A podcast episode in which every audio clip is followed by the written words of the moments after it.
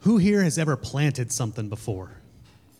Everybody planted something? If you're planting stuff, what do you need to do? What's the first step? Yes. You got to water it, but even before you water it, what do you have to do? What do you need? Soil, and what else? You need a seed, right? Got to be planting something. So you get your seed, and you get your soil, and you get some water, and you plant your plant, and then it grows, right? And does it grow fast? No. How does it grow? Slow, right? And so in our parable today, which is really nice uh, in that it's springtime, it's planting season, and here we are talking about a parable with a plant. And in this case, there was a plant that had been in the ground for three years but was not bearing fruit. And so we've got a couple of characters. I think it's always interesting uh, when we look at these. We, in this case, we've got the landowner who owns the vineyard, and we've got the gardener, and we've got the plant, right? And the plant is supposed to be yielding fruit, but it's not. I don't know about you, but when I see scriptures like this, I usually put myself in the plant spot, right? Like I'm supposed to be the plant who's bearing fruit, and I haven't been bearing fruit for three years, and that's bad. And in that case, if you're going to put yourself in that spot, it's really nice to think that Jesus or the Holy Spirit is like the gardener who shows up and says, No, no, don't cut down the plant, because the landowner's not happy, right? He's like, This thing is not making fruit, so cut it down. And the gardener says, no, no, you know, let's let's give it a little time. Let's give it a little extra love. In this case, the love that they're speaking of is manure. but still, it's helpful.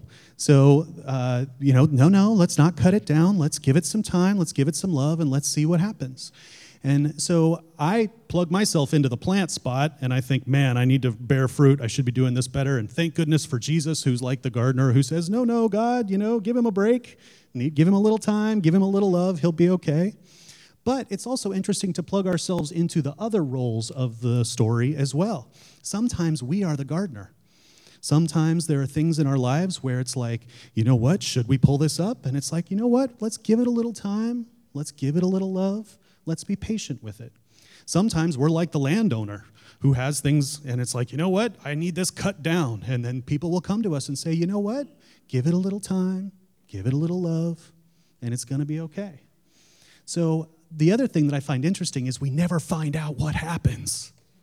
I want to know, like a year later, did they make, did it make the fruit?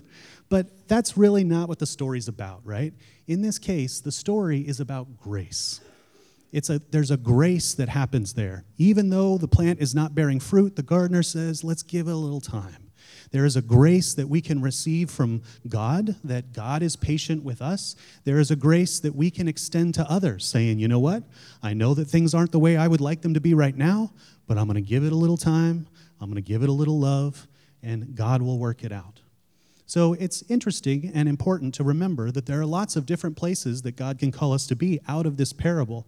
But the thing to remember is that we want to extend grace to the circumstances in our lives and know that we can receive God's grace even though we may not be bearing fruit at the time. All it takes is a little time and a little love. Amen.